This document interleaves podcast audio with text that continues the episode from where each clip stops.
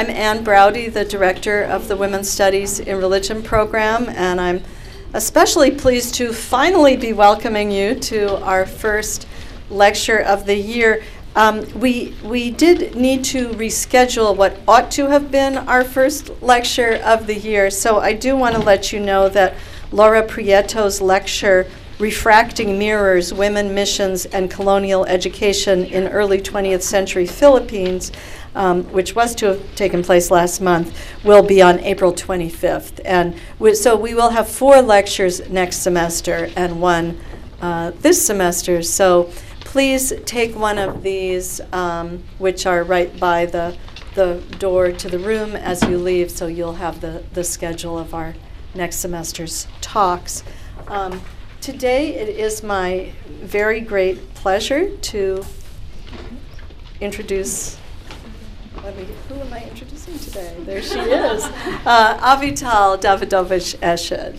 Uh, welcome, Avital. It's, we've, it's already been a great semester of conversations about work in progress in the carriage house, and um, Avital has been fast at work, writing a mile a minute. So uh, we're very eager to hear hear from her. Um, Avital is a teaching fellow at the Gender Studies program at Bar Ilan University as well as a research fellow at the Shalom Hartman Institute in Jerusalem and a postdoctoral fellow at the Center for the Study of Conversion and Interreligious Encounters at Ben Gurion University of the Negev.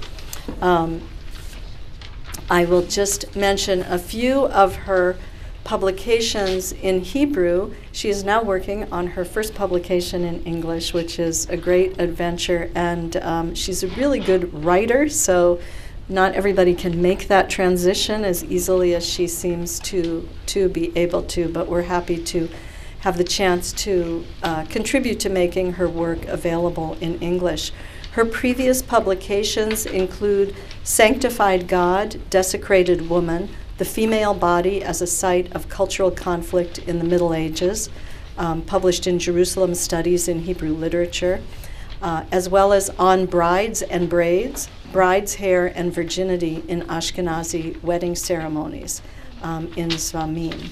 Um, she's also the author of two encyclopedia entries, which I usually would not mention in an introduction, but who else can we say is the go to person on virginity?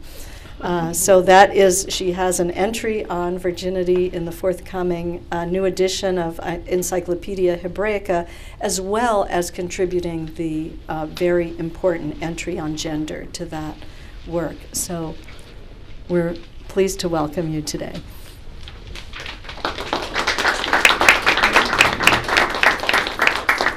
Thank you so much, Anne. And this is such an honor and privilege to be here today. And I know that a lot of you has to go by two, so I'm not going to give a lot of thanks, but I must give some thanks. So uh, to the HDS, to Harvard Divinity School, and I see Dean Hempton is here.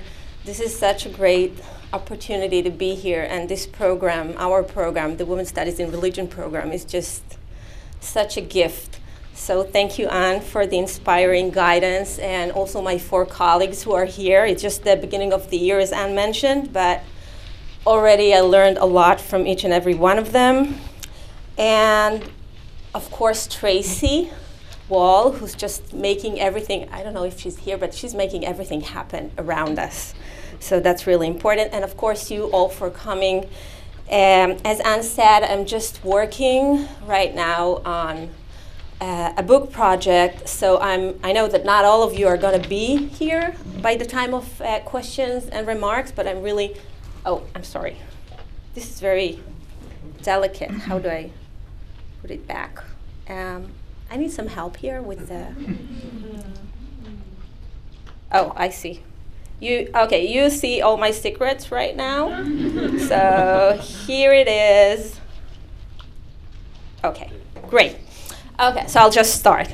Uh, so here at the Women's Studies in Religion program, I'm working on a monograph about the poetics and politics that shaped the Jewish concept of virginity in the High Middle Ages against the backdrop of Western European culture.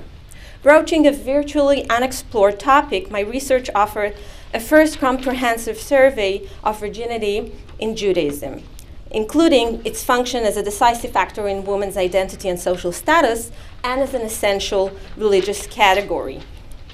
When we point to a woman and say that she's a virgin, it might seem that we're making neutral statement about her lack of, lack of sexual experience. In some contexts, we may have in mind an anatomical detail. Her hymen is intact.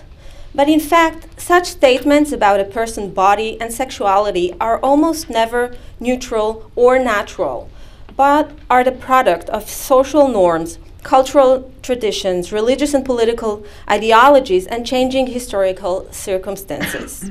in different cultures, in different eras, a woman's designation as a virgin or a non virgin has carried with it a broad and fluid range of cultural assumptions about her personal, social, moral, and religious status, with implication for her legal rights, economic and social status, self identity, and even her life. My project as a whole rests on the assumption that virginity is not a fixed essence. It is rather a fluid concept that takes on ever new forms as a function of the specific historical, political, economic, and ideological context that's constructed in every culture. This understanding of virginity as a cultural construct is reinforced by the expanding body of scholarship on the concept published over the last two decades, primarily in the context of Christian tradition. And I saw Clarissa Atkinson is with us today, and she's uh, have a pioneering role in this uh, body of scholarship, and maybe there are some other people, but I just don't recognize them. So, excuse me. This scholarly literature, draws on cultural history, religious studies, comparative literature, and gender studies, has suggested that the seemingly natural, universal essence of virginity camouflages the brutal mechanisms of its cultural construction. Precisely the fact that virginity is an omnipresent concept, but with varying content, made it a useful semiotic key for analyzing changing attitudes about the body, sexuality, and gender. In addition, the coexistence of diverse notions of virginity within a single cultural uh, within a single car- culture or in parallel cultural spaces turns it into a privileged means for illuminating power relations within a society and for studying encounters between different cultures. My work on the medieval European Jewish concept draws on a wide spectrum of Jewish sources. This includes the variegated literature on Jewish law, halacha, and Jewish custom, as well as biblical commentaries, midrashim, liturgical poetry, historical chronicles, and Hebrew illuminated manuscripts. My inquiry proceeds along two axes. The first, which is diachronic, considers medieval Jewish concepts of virginity in light of the classical texts and identified both continuity and change within Jewish tradition.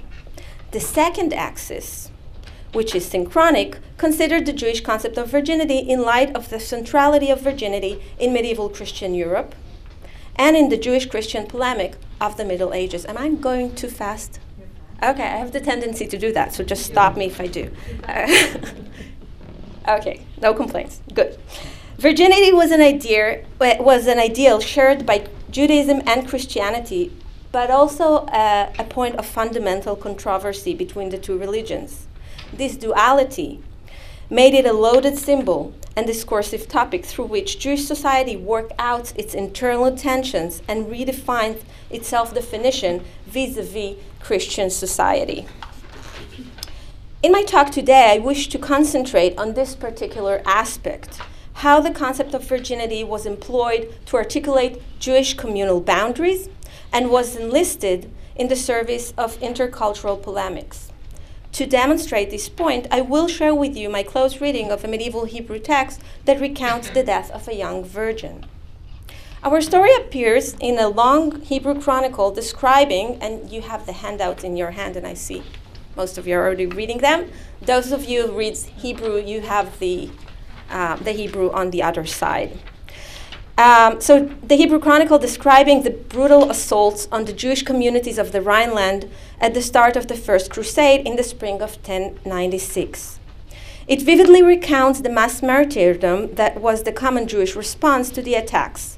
The chronicle was written during the first half of the 12th century, about a generation after the events it describes.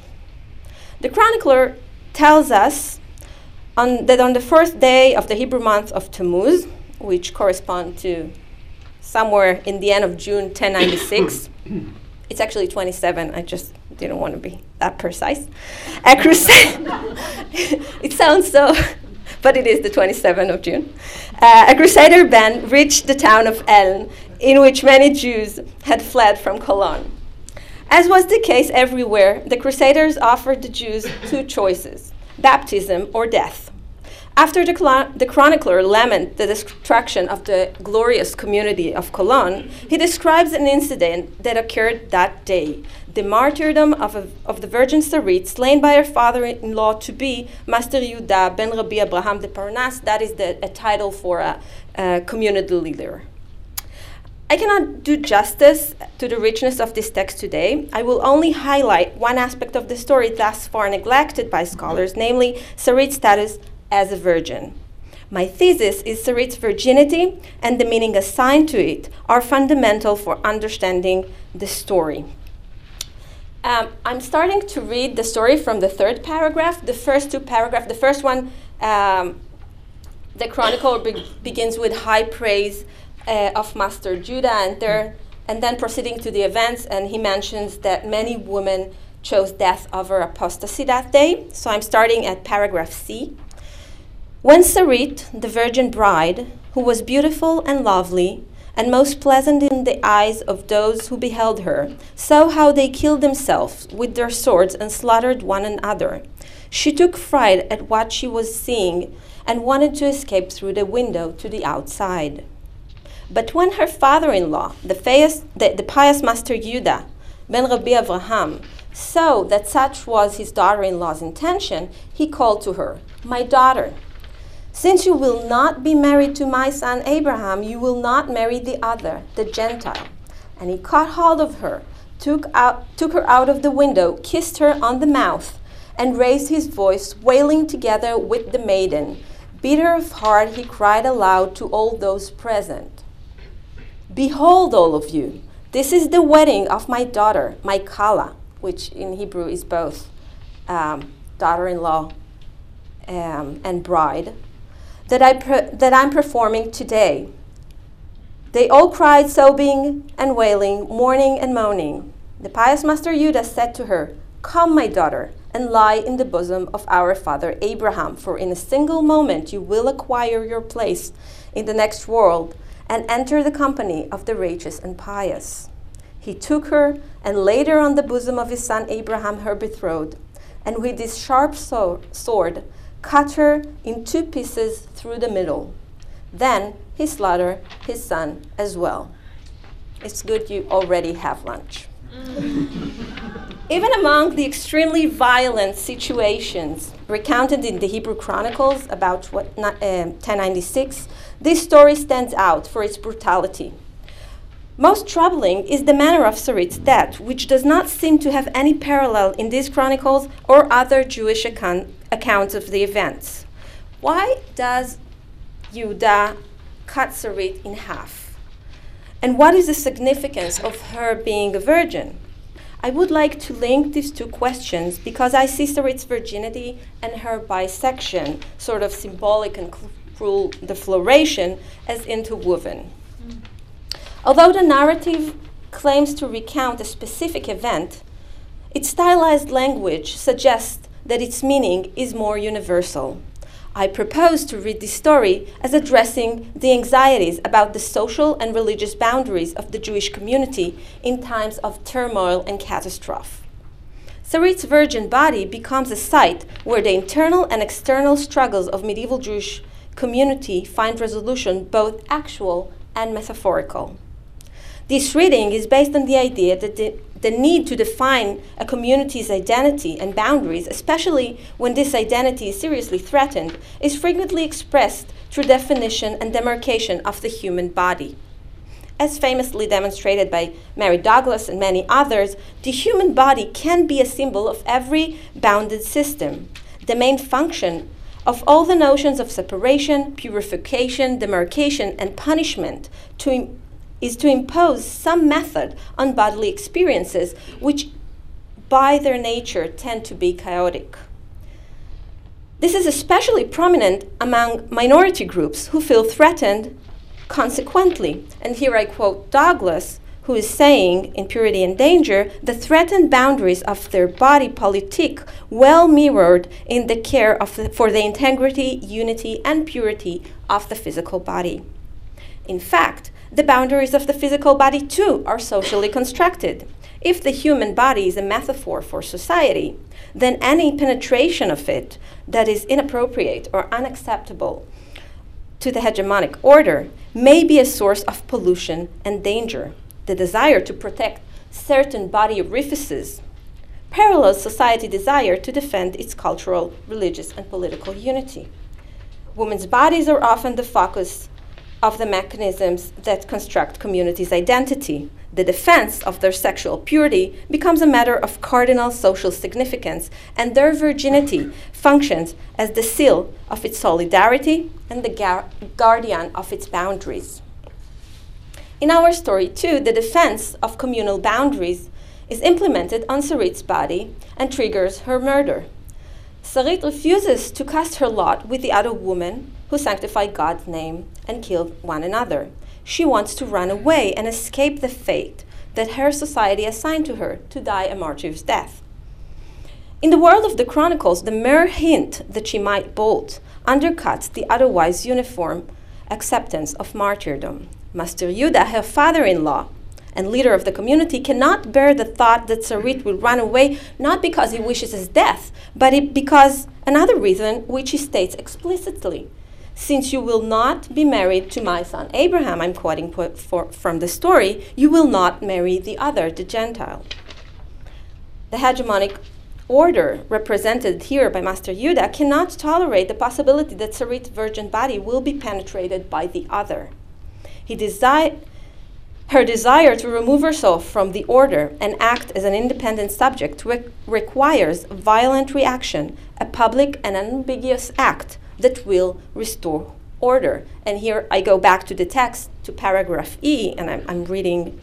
Um, he caught he caught hold of her, took her out of the window, kissed her on the mouth, and cried aloud to all those present, Be all, uh, Behold, all of you, this is the wedding of my daughter, my Kala, that I'm performing today. By cutting her in two pieces, Master Yuda returns Sarit to what he views as her appropriate place, place the physical bosom of his son Abraham and the, the, the symbolic bosom of Abraham the patriarch.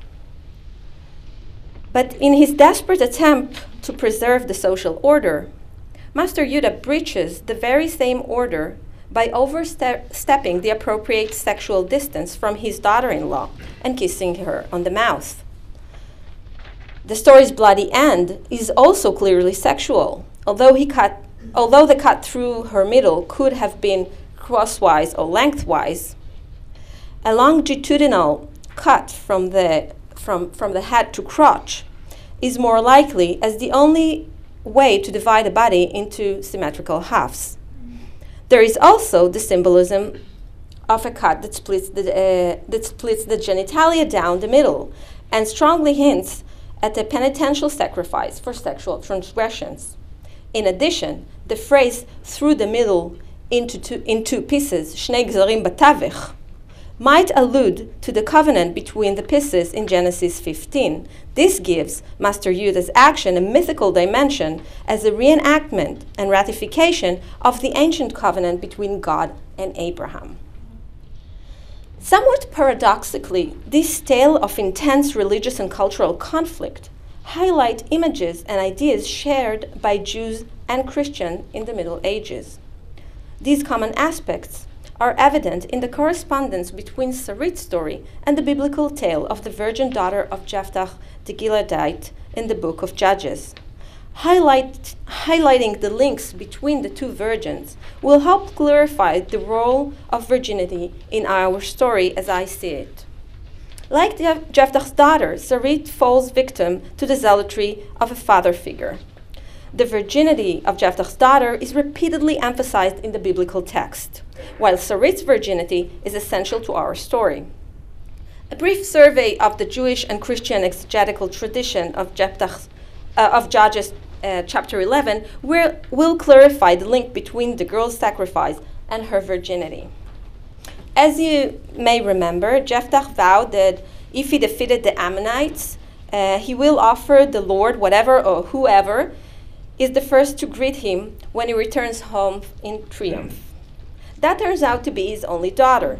His response, uh, her response to her father's broken-hearted report of his vow is to request two-month reprieve so that she can go into the hills and mourn her virginity. Then, after two months, she returns to her father, and the story concludes with a very ambiguous verse saying, He did to her as he, has, as, as he had vowed, she had never known a man. That's uh, verse 39 in Judges 11. Commentators of every generation, Jewish and Christian, have found it hard to accept the idea that Jephthah offered a human sacrifice. They ponder whether the sacrifice was real or symbolic, whether Jephthah killed his daughter, as Abraham was about to kill Isaac, or whether the, the young girl's sacrifice is her consecration to the service of God in cloistered celibacy. The line in Jewish tradition that was critical of Jephthah tended to see the sacrifice as precisely that. By contrast, medieval commentators like Avraham ibn Ezra from the first half of the 12th century and David Kimchi from early 13th century who were familiar with Christian female monasticism were more likely to read the story allegorically.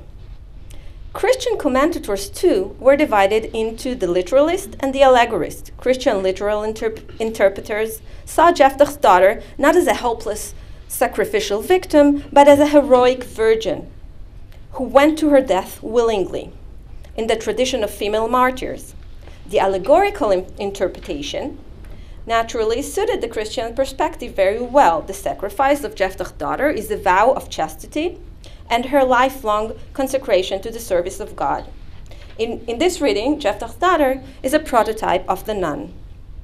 In Christianity, virginity and life of celibacy were the highest expression of religious devotion. The virgin martyr and later the virgin nun is considered to be the bride of Christ. By contrast, a Jewish virgin bride is fulfilled only when she is redeemed from her virginity and produces children. The death of a Jewish virgin before she has realized her capacity for procreation is perceived as a tragedy. But this axiom is inverted in our story. Sarit's death as a virgin wins her eternal life and the promise for, of spiritual fulfillment, like a Christian martyr, as Judah promises her in a single moment, you will acquire your place in the next world. In this medieval Jewish story, the martyred Jewish virgin is in no way inferior to the virgin martyr of the other religion.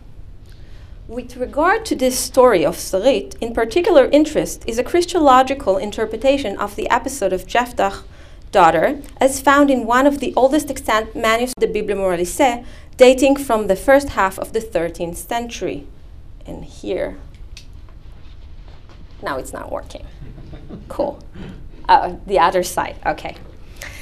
In this medieval genre, illustrations of biblical events are accompanied by short, short moral homilies. Each page, of each page of the manuscript is divided into eight illuminated medallions, whose meaning is explained uh, by, an, by an, an adjacent uh, caption in Old French.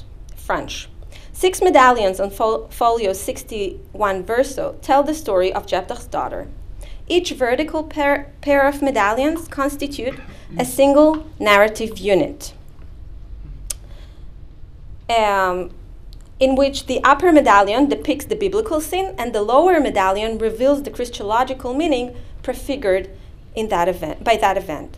Jephthah's daughter is identified here as a prefiguration of synagoga, the personified figure of the errant vanquished Judaism often used in medieval iconography. Her father, Jephthah, stands for Jesus. In the first medallion, I'm, I'm talking about the upper medallion, Jephthah's daughter is coming out to greet her victorious father. He is horror stricken because he realized the implications of his vow. The caption for the lower medallion explains that the two characters are in fact synagogue coming out to meet Jesus. In contrast to the biblical story, what synagogue holds in her hand is not timbrel, but a bag of money. She is not dancing in honor of, of her father's victory, but as the caption informs us, she celebrates pleasure of this world, money and fleshly desires. In the next set of medallions, we see Jephthah's daughter accompanied by her girlfriend, speaking with her father and crying. On the basis of the biblical story, we would assume that she is asking her father for a spit to lament her bitter faith. But the caption indicates that she is requesting a stay of 40 days so she and her co- uh, companions can go and have good time. The caption alongside the lower medallion explains that Jephthah's daughter is typologically synagogue again, and she's asking uh, Jesus to spare her life. He complies with her request, after which she returns to her pursuit of money and the pleasure of this world. The last medallion, here it is, show how the actual show, shows the actual sacrifice. In the upper medallion, we see Jephthah using a large sword to cleave his daughter in two, starting from the head down. The caption explains here Jephthah sacrifices his daughter and cuts her into two parts. One part is white and the other is black. In the lower medallion, which concludes the story, readers learn that the two halves of the slaughtered girl's body symbolizes Christianity and Judaism. The illumination and text make the hierarchy between the two religions unmistakable. Jews wearing typical Jewish hats are falling from the down black side of the body, of the slaughtered body. The caption explains that the white side represent the church and faith, whereas the black side is the Jews who remain in darkness and have been deprived of God's love. In this interpretation, the sacrifice of Jephthah's daughter becomes the necessary amputation of an infected limb, which, Christian, with Christianity see, uh, seeking to eliminate Judaism from its body. Juda- Judaism moral inferiority emphasizes in the second medallion is why this painful separation must take place. The same imprinting of an, the abstract idea of separation and demarcation on the concrete virgin body is found in the story of Sarit. The visual similarities between the two stories are striking and obvious. The father, patriarch, Jephthah, Jesus, Judah, motivated by a paternalistic view of the collective welfare, cuts the body of his virgin daughter, Ward, may it be uh, Jephthah's daughter, synagogue, Sarit, in two. The young, uh, the young woman's virgin body is reduced to a symbol of the social and religious tension and serves as the site where this tension can be released. The social and religious identity of each group is constructed by means of differentiation between the we group and them. In our medieval chronicle, the desire for a physical and conceptual divide between Judaism and Christianity, between what is perceived as pure and what is perceived as polluted, is expressed in the virgin body of Sarit, of which the only solution deemed possible is implemented the, pa- the, the painful excision of the living flesh of the individual in order to save the whole. I propose that we see the, se- the severed halves of Sarit body as an image of Jewish society's internal tension about martyrdom and the community's power over the life of the individual as well as the external tension created by the theological and physical conflict with Christian culture. Both of these, as well as the tension between both of these possibilities, as, as well as the tension between them, inform the story and endow it with meaning. Virginity symbolizes not only wholeness and completeness, but also vulnerability. As such, it is extremely appropriate metaphor for the Jews of Ashkenaz who told this story and perceived themselves as holy community, a complete and autarkic social body on one hand, but facing perpetual threats and danger on the other. The fact that virginity was a key symbol for the other religion, and that the two sometimes made similar metaphorical use of the figure of the virgin bride, and those the Jewish use the Jewish use of it with a clear polemical dimension. Armed with these insights about the role of Sarit's virginity in the story and the light it sheds on Jewish community inner struggle and other challenges, I will now focus on what I see as key to understanding the Jewish discourse about virginity before concluding our discussion. The Jewish concept of virginity is complex and multifaceted. Its roots are in the Bible. In later generation, it was shaped by social and religious rituals and by halachic exegesis and jurisprudence. The rabbinic tradition that goes back to the Mishnah and Talmud deals with virginity when it expounds the biblical laws that apply specifically to virgin, that is, seduction, rape, accusation of premarital inchastity, the injunction that the high priest may marry only uh, a virgin. Um, Judaism, Judaism, limited virginity to the relatively short interval between the first signs of girl's sexual maturity and her marriage. Unlike Christianity, which led to perpetual virginity, the Jewish model was compatible with the, with the very first commandment in the Bible to be fruitful and multiply, and established the social centrality of marriage. The religious meaning of female virginity stems from the connection made between retaining one's virginity until marriage, and fertility. In medieval Ashkenaz, this idea was reinforced by the link to the idea of preserving the holy seed of Israel, Zera Kodesh, and reflected in the image of the virgin bride as a feminine ideal. This ideal was articulated through various textual tradition and transmitted through law and ritual the virgin bride functions as an agent of social meaning, whose body exemplifies the social and religious values of contemporary Judaism. And, as we saw with Sarit, could be used to challenge the Christian ideal of the virgin bride of Christ. An important point that I wish to underline is that the complexity and fluidity of the Jewish concept from the Talmudic period onward is due to the coexistence of three partially overlapping systems for defining virginity. The first one is virginity as sexual inexperience. So, a virgin is a woman who has never had sex. The second is virginity as a matter of anatomy. That is, a virgin is a woman with an intact hymen. The third one and the most elaborate and complex is virginity as a legal presumption. Based on various parameters, parameters such as age, social class, and marital status. A virgin, by that definition, is any young Jewish woman who has never been married. I just will give another example to, to specify. So, uh, a woman who was converted to Judaism after the age of three and a day if she, even if we know that she had never had sex before and that her hymen intact, by this definition would not be considered a virgin. Each of these three systems consider virginity through a distinct prism that emphasizes different social and cultural concerns. The dynamic between the different definitions and the wide range of possible interpretation made possible by their interplay illuminate the ideological and political bias underlying any legal ruling on the subject.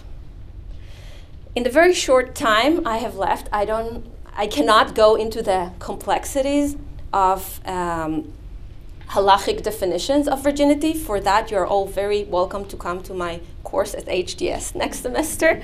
Um, but I, however, I would like to, to give a short example um, uh, just to demonstrate this. So, a 13th century halachic treatise from Ashkenaz named Sefer Asufot includes the following question addressed to a rabbinic authority. With regard to a young woman who, has, who, who was married and then widowed, and says, I still have not had se- sexual intercourse and I am a virgin. Does she collect her ketubah, meaning uh, the cash settlement payable for a widow or divorcee uh, under the marriage contract? So, um, does he collect her ketubah? Uh, is it paid from the estate of her first husband, or in her uh, or is her case that of a woman who is only betrothed, who does not receive any settlement?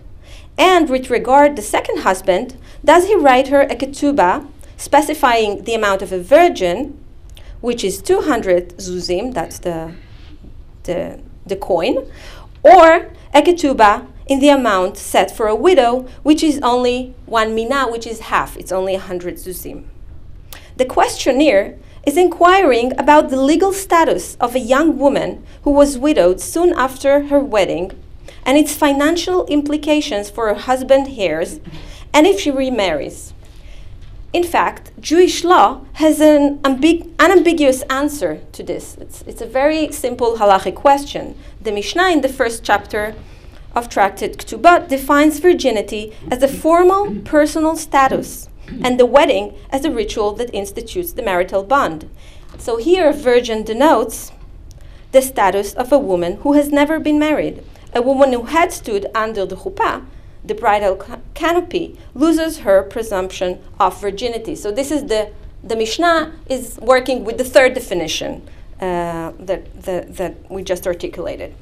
But this definition clearly contradicts the woman's self self definition. She's saying, I still have not engaged in sexual intercourse and I am a virgin. The questionnaire, who no doubt, no doubt has some knowledge of halacha, also understands virginity as a matter of sexual innocence or anatomy, which is the first or the second. Here it is not clear. Otherwise, there is no point in his questions whether she is entitled to the settlement due to a widow and whether, should she remarry, she is entitled to the uh, con- uh, to the contractual settlement of a virgin, even though she already stood under the chuppah with a different man. The questionnaire perplexity exposes the tension among the several parallel definitions.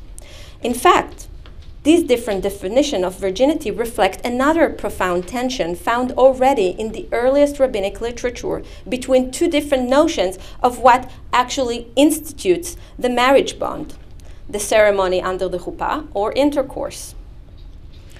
The ruling on this question will have immediate economic and personal repercussions, as well as more theoretical implication for subsequent rabbinic deliberations. This example shows that any study of virginity in Jewish societies must look beyond cultural definition. It also requires that we ascertain which social actors wield the power to define the contour of the female body and sexuality and identify the institutional and cultural arenas virginity is addressed, challenged, or disputed. This case also highlights one of the main challenges I face in my research, which is the scattered and incidental character of the, uh, of the reference to virginity in Jewish sources. There is no formal theology of virginity in Judaism as there is in Christianity, so we must spread a very wide net in order to map uh, the material that exists. We also need to develop new techniques of reading that will allow us to mine and uncover their treatment of virginity. Our reading of the story of Sarit is one example to the possibilities this sort of mining open for understanding old text in new ways. And the light that it can shed not only on Jewish perceptions of virginity, but on Jewish society in much broader sense. I'm concluding. As I have proposed, the concept of virginity functions as a sort of seismograph that traces historical variations of the social control of sexuality and construction of gender in Jewish culture. This, the sweeping cultural designation of a certain group of women as virgins and the entrenchment of this designation in religious law, ritual, and social norm had and still has far reaching implications for the social status and self perception of Jewish women. Hence, my research proposed a thesis that goes beyond the specific context of the medieval of medieval Europe and sees virginity as a fundamental concept of identity and an effective analytical category for studying the history of the sexual and gender economy in Jewish civilization. This is true not only of virginity, but also of the attitude tw- towards other female identity categories such as widows and divorcees that regulates women's personal status in halacha in a way that serves the existing social and religious frameworks and preserve their power. This insight into the mechanisms that construct gender in Judaism is important for understanding the past, but also for dealing the present and shaping the future. Thank you.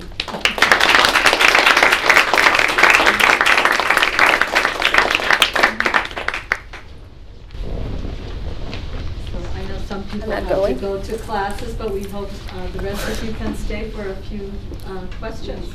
Do you want to uh, recognize people? Yeah, uh, drink Yeah, I want to drink.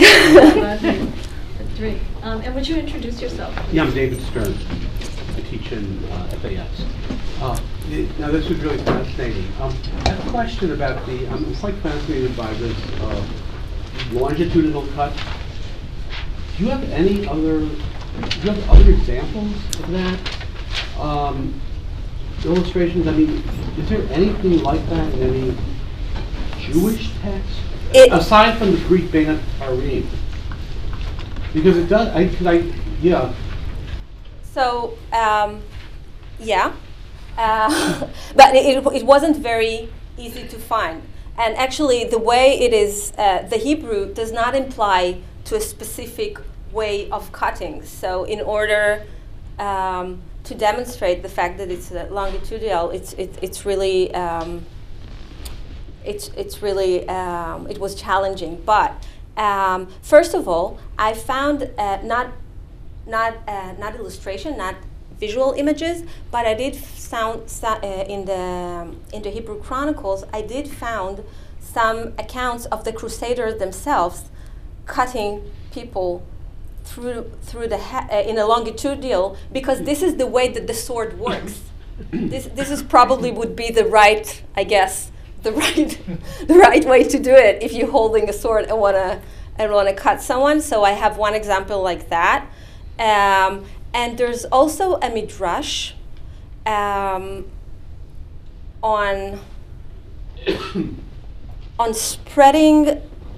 I think it's I don't, I don't remember right now the, the but but I, I have one that I I can't recall it right now, but there is one more example like that in Jewish midrash for a man, not for a woman.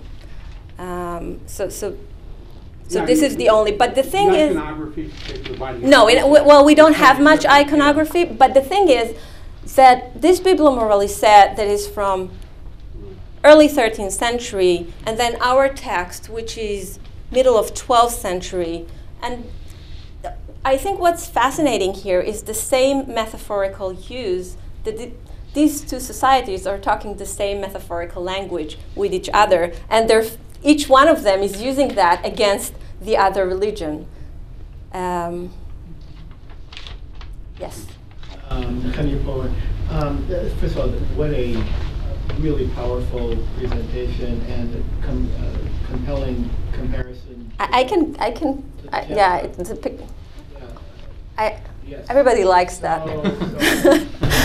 Thank you so much. Thank you. The juxtaposition is absolutely compelling.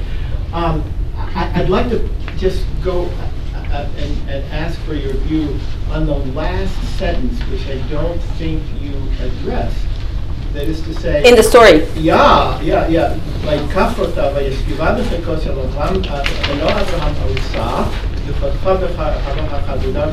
so so it's so he he places her on the body on the living body on the, uh, uh of, of, of his son Abraham it, it's I mean I want to hear your view but it seems to me that he's arranging a kind of a consummation of the marriage and then he kills them both. Yeah, I well, the, this the, the, the yeah. framework of the of the I have a much broader uh, interpretation and reading of the story, and I, I actually addressed that. Uh-huh. Uh, but yes, it is. This whole ritual murder is is this is this is a this is a blood wedding, right? He's he's trying to to to, to give them a wedding that they're not going to have, uh, and then he kills his son as well. And I'm just I was thinking, how does exactly he puts her in the bosom of his uh, son Abraham? Was that long longitudinal or that way? Because out of that it will create a cross, and there's a lot of symbolic possibilities with that. But but yeah, that, that's that's a very good comment. Thank you. Thank you. Uh, Well, I You- just, I was really fascinated by that conclusion also, and um, forgive me if this only reflects my ignorance of the period, but I was wondering if it is martyrdom, if- if- because she has chosen baptism. She's she's murdered. Right. She, she, she didn't chose baptism. It's it's not well. She she wanted to escape through the window. I I think Yudah's assumption is that she if she will go outside the window, she will convert to Christianity, and he wanted to uh, to prevent that. It's actually it's fascinating because in in Hebrew, the the word um, ones which is the English for rape, is used both for rape but also for uh, forced conversion. So the the sort of um, and uh, in a lot of in a lot of places in this chronicle, I have the feeling, although there there aren't any uh, descriptions of the Crusaders uh, raping any Jewish women, and and I think they probably didn't. Um, unlike in, in other uh, accounts of, of this kind of assaults that we know that rape is part of, uh, of what happens when, when an army gets into a, um, a community. Here there, was, there is no account, account on, on, on uh, that Jewish women were raped, both in the Rhineland and also when the Crusaders got to Jerusalem. So they kill everybody, but they're not raping women. And it's quite surprising because I think it, if it was part of the thing, um, we, we would have known about that because there are really elaborated accounts on that. So, wh- what I'm, what I'm trying to get to is that uh, in, in many places in this text, women's loyalty to the community is defined both by her religious loyalty and sexual loyalty. And these two loyalties, the religious loyalty and the sexual lo- loy- loyalty, are diffused in many ways, also in Sarit. So when he is afraid that she will go outside of the window, he also afraid that she would be penetrated by someone else, but he's also afraid that she will uh, that she will convert. So these two fears are identical, and the way he take care of that two fears is also very physical. Does that answer the question? Okay.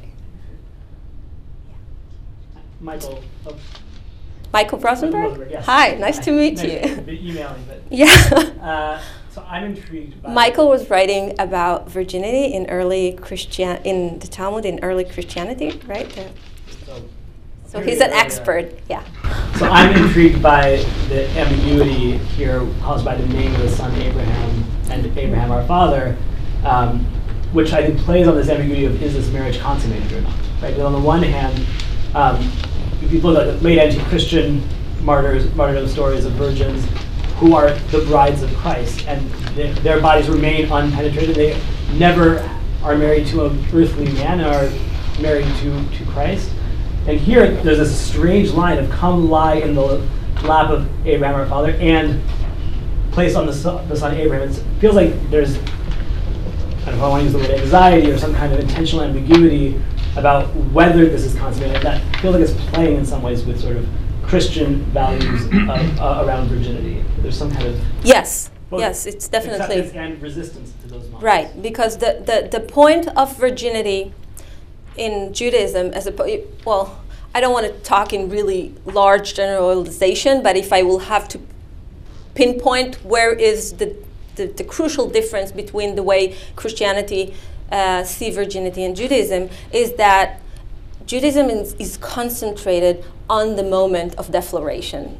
And I'm sorry, I don't have a, if I would really be happy to hear other suggestions for this world, for this word, defloration, but this is the, the, the, the, moment of when virginity ceased to exist. This is the moment that is crucial in Jewish eyes, the moment of Beilat Mitzvah, which is the, the commanded uh, consummation of marriage. Uh, this is the Jewish text sees that as a transformative moment. Something happens there, and they're fascinated by that. So I think it's not surprising that this text that is so concentrated with virginity and have such a strong debate over this symbol with Christianity will say something about the fact that the Jewish virgin martyr is not less than the Christian martyr, but it, she's very different because her virginity is lost at the end.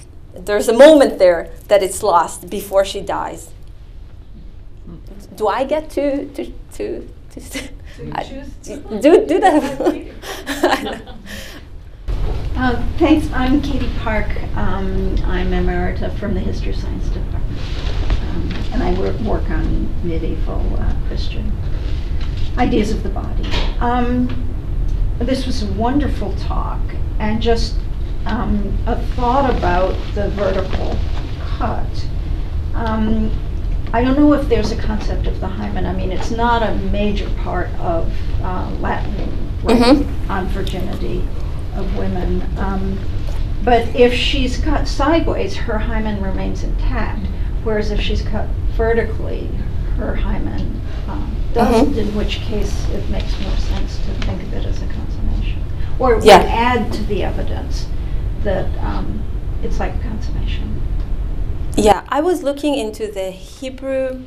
You know, uh, David Stern is not here anymore, but um, I was looking a lot through that question because it's critical for the uh, sort of reading I'm trying uh, to do.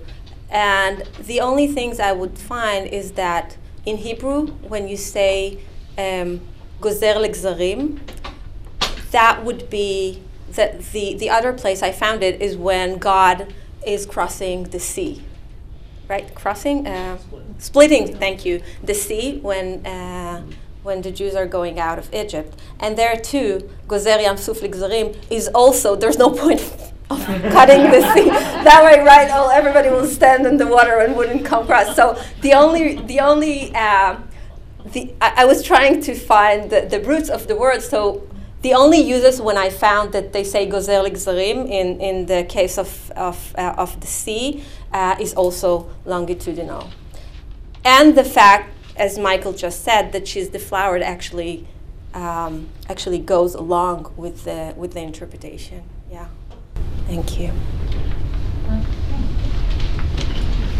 Thank you for your talk. Um, I, I, I have very simplistic reading.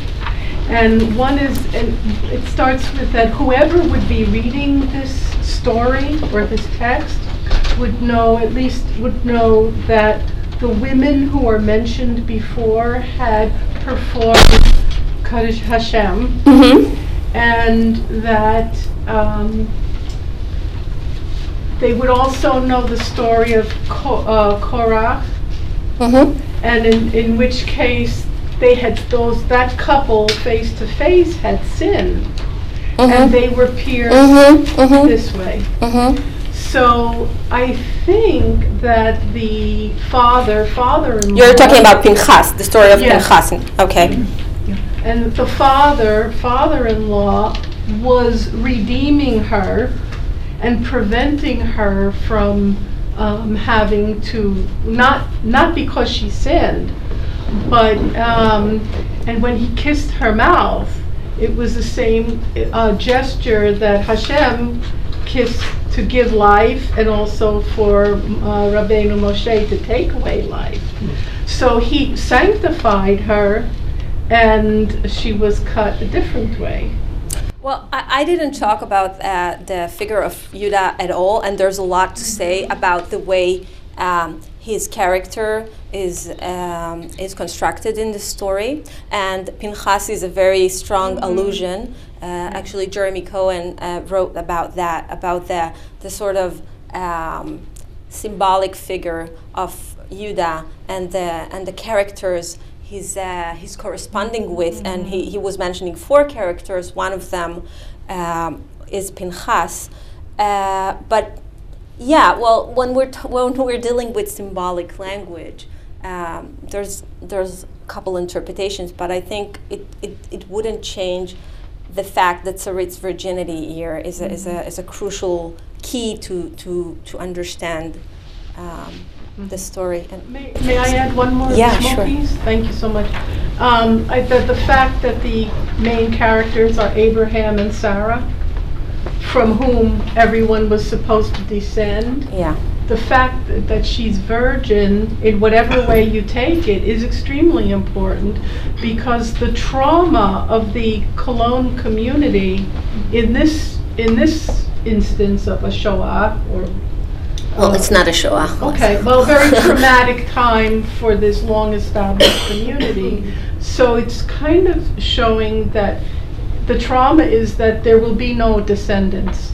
That this, this time, this period, the social situation is so terrible that that It cuts covenant the is- line. Is gone. Yeah, So- that's that's an interesting point. Yeah, Uh, Susanna wanted to ask something. Oh, we, uh, um, we, I thought we would just take the last questions and have you uh, not answer each one individually, Okay. but just, we'll just hear all I the have questions. a really bad memory, so I need a pen. Uh, Well, you're not going to Okay, answer just- all of yeah, them because we just- don't have I'll just Let's pick. take from there and then. Um, yeah, I also just wanted to follow up a little bit more on the figure of Judah, because if we're, and I actually didn't, I mean, he doesn't come to me across sympathetically, but if we're talking about violence on a body, it's not just that he kisses her, which is striking, but he's very physical, right? He takes her, he kachota, and he, he like moves her from the window, and then obviously violates her body on top, like in, in a way that seems sort of dramatic. And I also just wanted to add, um, David Stern asked if there's other examples, right, where people are split lengthwise, and um, it just made me think of um, Moses, right, in, in Shemot when he's getting like, and so the Nachash eats him up until the crotch, and that was so that seems another example where the body is split in half up until that moment, and that's why That's a good are supposed to example. circumcise the child. Yeah. So yeah. Yeah. And, and just pay attention to the fact that Yuda did not commit any martyrdom. We don't know. Like he kills everybody around, but he's not he's not dead at the end of this story. No, just, just add one thing. I would, I would suggest you could look at Sefer Yetzirah. Mm-hmm. Sefer Yetzirah is the earliest, Mhm, and it's it's bo- it's uh, based on bilateral symmetry. It's uh, chamesh keneged chamesh, five uh, five hands, uh, uh, five fingers, five fingers, five Mhm. toes, five toes, and it says Brit Milah, Brit Lashon, Batavech. I know. So I, it yeah. really suggests Yeah, the the Otto Brit, I know. symmetry going down the middle. It really proves your point. That's that's a good point. I actually know that the, the, the passage you're referring, and I didn't connect that too. Thank you. Yeah, and, and the vertical symmetry also um, mirrors the labia, so Yeah. it has another element. But um, uh, I, I was struck by first of all, the window. Uh, there's such a it's such a rich topic that you're doing, and it's such wonderful work. But the, there's a book by Daniel Jütte who talks about uh, secrecy uh, and the importance in the Middle Ages of not praying near a window. And that the Reformation transforms that by opening windows, and that the and architecture also begins to change. And buildings now have more and more windows, but one didn't pray before windows. So I wonder if that might be another element. But the other thing I wanted to say is the ritual quality of all of this. It is ritualized. Of course, it's written for a particular reason in order to be very um, after the fact, et cetera, for community. But the ritual nature of it, and you and I have talked about this, that when the, the woman uh, is, as they say, deflowered, whatever that means. that We need the another word, please. Right, but she gives, suppo- theoretically, supposedly, she is giving some drops of blood, uh, which has the parallel with the Brit Milah, with the circumcision, that the boy. I know. I wish. Shaye Cohen didn't go. I was just thinking about that. Uh, uh, yeah, but of course, when the boy gives his blood at the circumcision, uh, the father or the circumciser is supposed to suck something from the penis and perhaps give a kiss, you know, uh, with the kiss from from, uh, from, uh, yeah, Yishak Hamish, the כן, the Song of משפטים. Songs, the the revelation came as a kiss at Sinai, yeah? Oh, so you're thinking that kiss? So I'm wondering in terms of this, yeah, th- there's no kiss here, obviously. Well, he is. He does kiss her on the mouth. Yes, That's his kiss, but I'm thinking about the defloration in halachic literature. What happens? There's no mandate for a man to kiss when he's, No. def- yeah, no. deflowered. He just need to um, um, bo'el v'poresh. He he he goes in and then withdraws. The, the floration is the whole thing. That's the only thing. That's that's that that's be'ilat mitzvah. That's the idea of the commandment, is th- to get rid with virginity. That's the consummation of marriage. But he makes it more like the Brit Milah by giving her a kiss. That's yeah. I haven't thought about that. That's thank you. Well, thank you all for uh, joining a really stimulating conversation, and thank you for this wonderful work. Thank you all for